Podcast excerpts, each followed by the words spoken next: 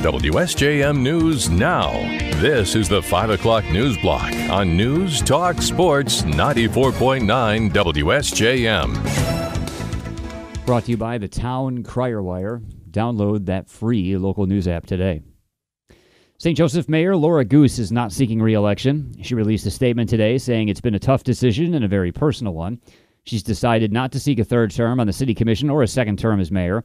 Goose says that she believes, quote, healthy turnover is really good for an institution and that everyone should serve in local government if they can find the time. On that note, she said that she's been finding she is, quote, needed in many aspects of my life, including caring for my parents and children, as well as managing my own full time career. Goose says she will joyfully complete her term and then step aside for someone else to take over. Goose was elected in 2017 and most recently uh, re elected in 2021. Her term expires in November. Also, this week, City Commissioner Lynn Todman said she won't be seeking re election due to professional pressures. St. Joe City Commissioners have signed off on the establishment of a way station for monarch butterflies along the bluff downtown. At last night's City Commission meeting, commissioners heard from Anne St. Amand with Phycotech, an environmental consulting firm.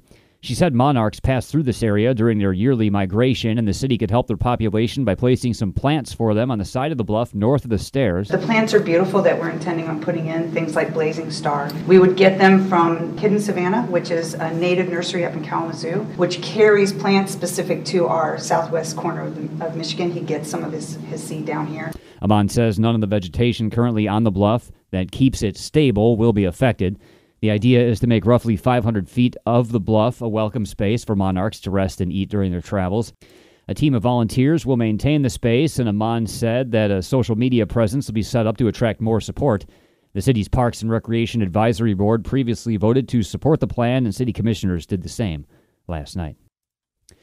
Whirlpool and the Michigan Council of Women in Technology welcomed 160 high school girls from throughout Berrien County to the Lake Michigan College Mendel Center today for an event to inspire the students to pursue careers in tech.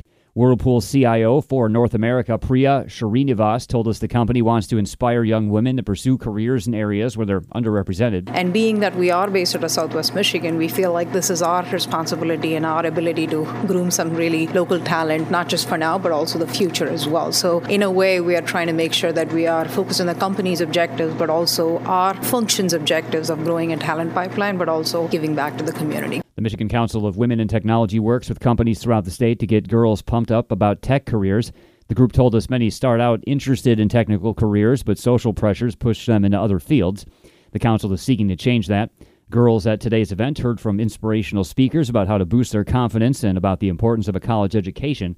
And more events are planned. Market Van Buren has announced that it secured $1.3 million for four projects in Van Buren and Cass counties. The money comes through the Michigan Economic Development Corporation's revitalization and placemaking programs.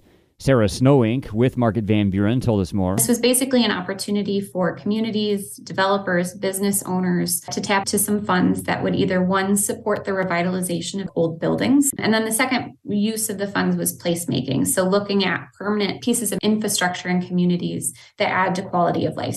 The four projects include an expanded play area, picnic pavilion, and walking trails at Covert Community Park in Lawton, the vacant lot will be used to create a town square. In Paw Paw, the Lucky Wolf Cafe will be revitalizing the historic playhouse and building a patio. Also in Cass County, Marcellus will get funds for renovating its streetscape and building outdoor dining areas. Back in the U.S., after a week and a half overseas, is Congressman Bill Huizenga. He tells us he spent several days off from Congress with colleagues in Jordan meeting with King Hussein. He's a very, very interesting guy, Western educated, England, and yet has been both a staunch ally of the U.S., going back all the way to the original Gulf War when Saddam Hussein invaded Kuwait. Huizenga says Jordan has long been a U.S. ally, and members of Congress on the trip met with U.S. military personnel. After that, Huizenga went to Jerusalem and spent Easter there, just as both Ramadan and Passover were taking place.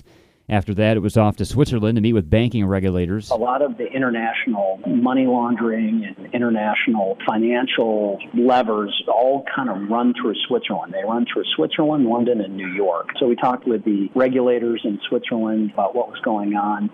They discussed the situation with Credit Suisse and UBS. Huizenga says he later talked with U.S. UN human rights officials about what's happening with refugees from Ukraine. The Michigan Department of Transportation will be permanently closing a couple of US 31 exit ramps in Berrien County. Spokesperson Nick Schirripa tells us as part of the northbound US 31 repaving project, MDOT will close two of the ramps at US 31 exit 5 at Niles Buchanan Road that's because those two ramps aren't needed. There are on and off ramps, essentially straight ramps from both directions on both Niles Buchanan Road and US 31. But there are also two loop ramps to get on US 31. One from westbound Niles Buchanan Road to southbound US 31, and from eastbound Niles Buchanan Road to northbound US 31. Two loop ramps inside for a total of six ramps. Well, those loop ramps are actually redundant. Schirripa says the two loop ramps from Niles Buchanan Road to US 31 will be closed to reduce rebuilding and future maintenance costs.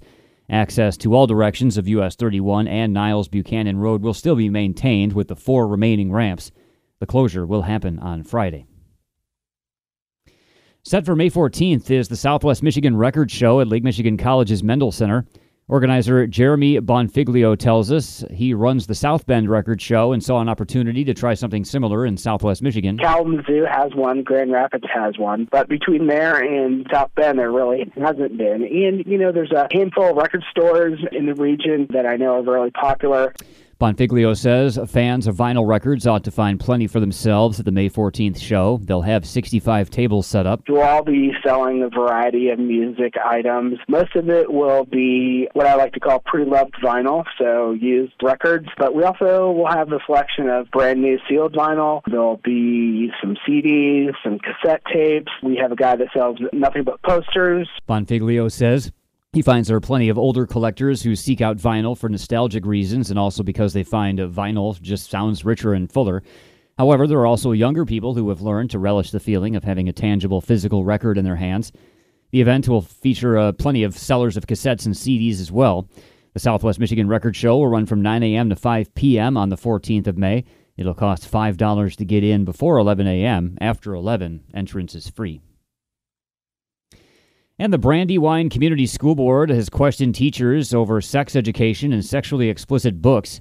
That was at a meeting last night. Things were tense, and the board learned the district is in compliance with state regulations on sex education, teaching abstinence as a top choice for teenagers, but also teaching about birth control.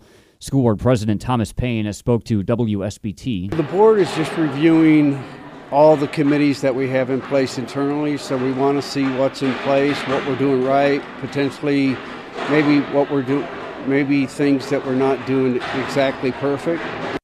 Staff members were also asked how often the Sex Ed Advisory Board meets and if more involvement from parents and guardians is needed. Another to- hot topic on the agenda last night was banned books, as there have been around 30 books removed from the library shelves since October. Some board members say more review needs to be done on the pulled books and others still available. WSJM News now continues with your Bloomberg report.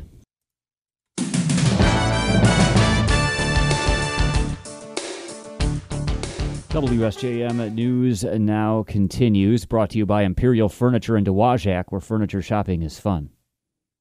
President Biden has made it official. He's running for re-election in the 2024 presidential race. A video announcement was posted to Twitter early today, sponsored by the Democratic National Committee.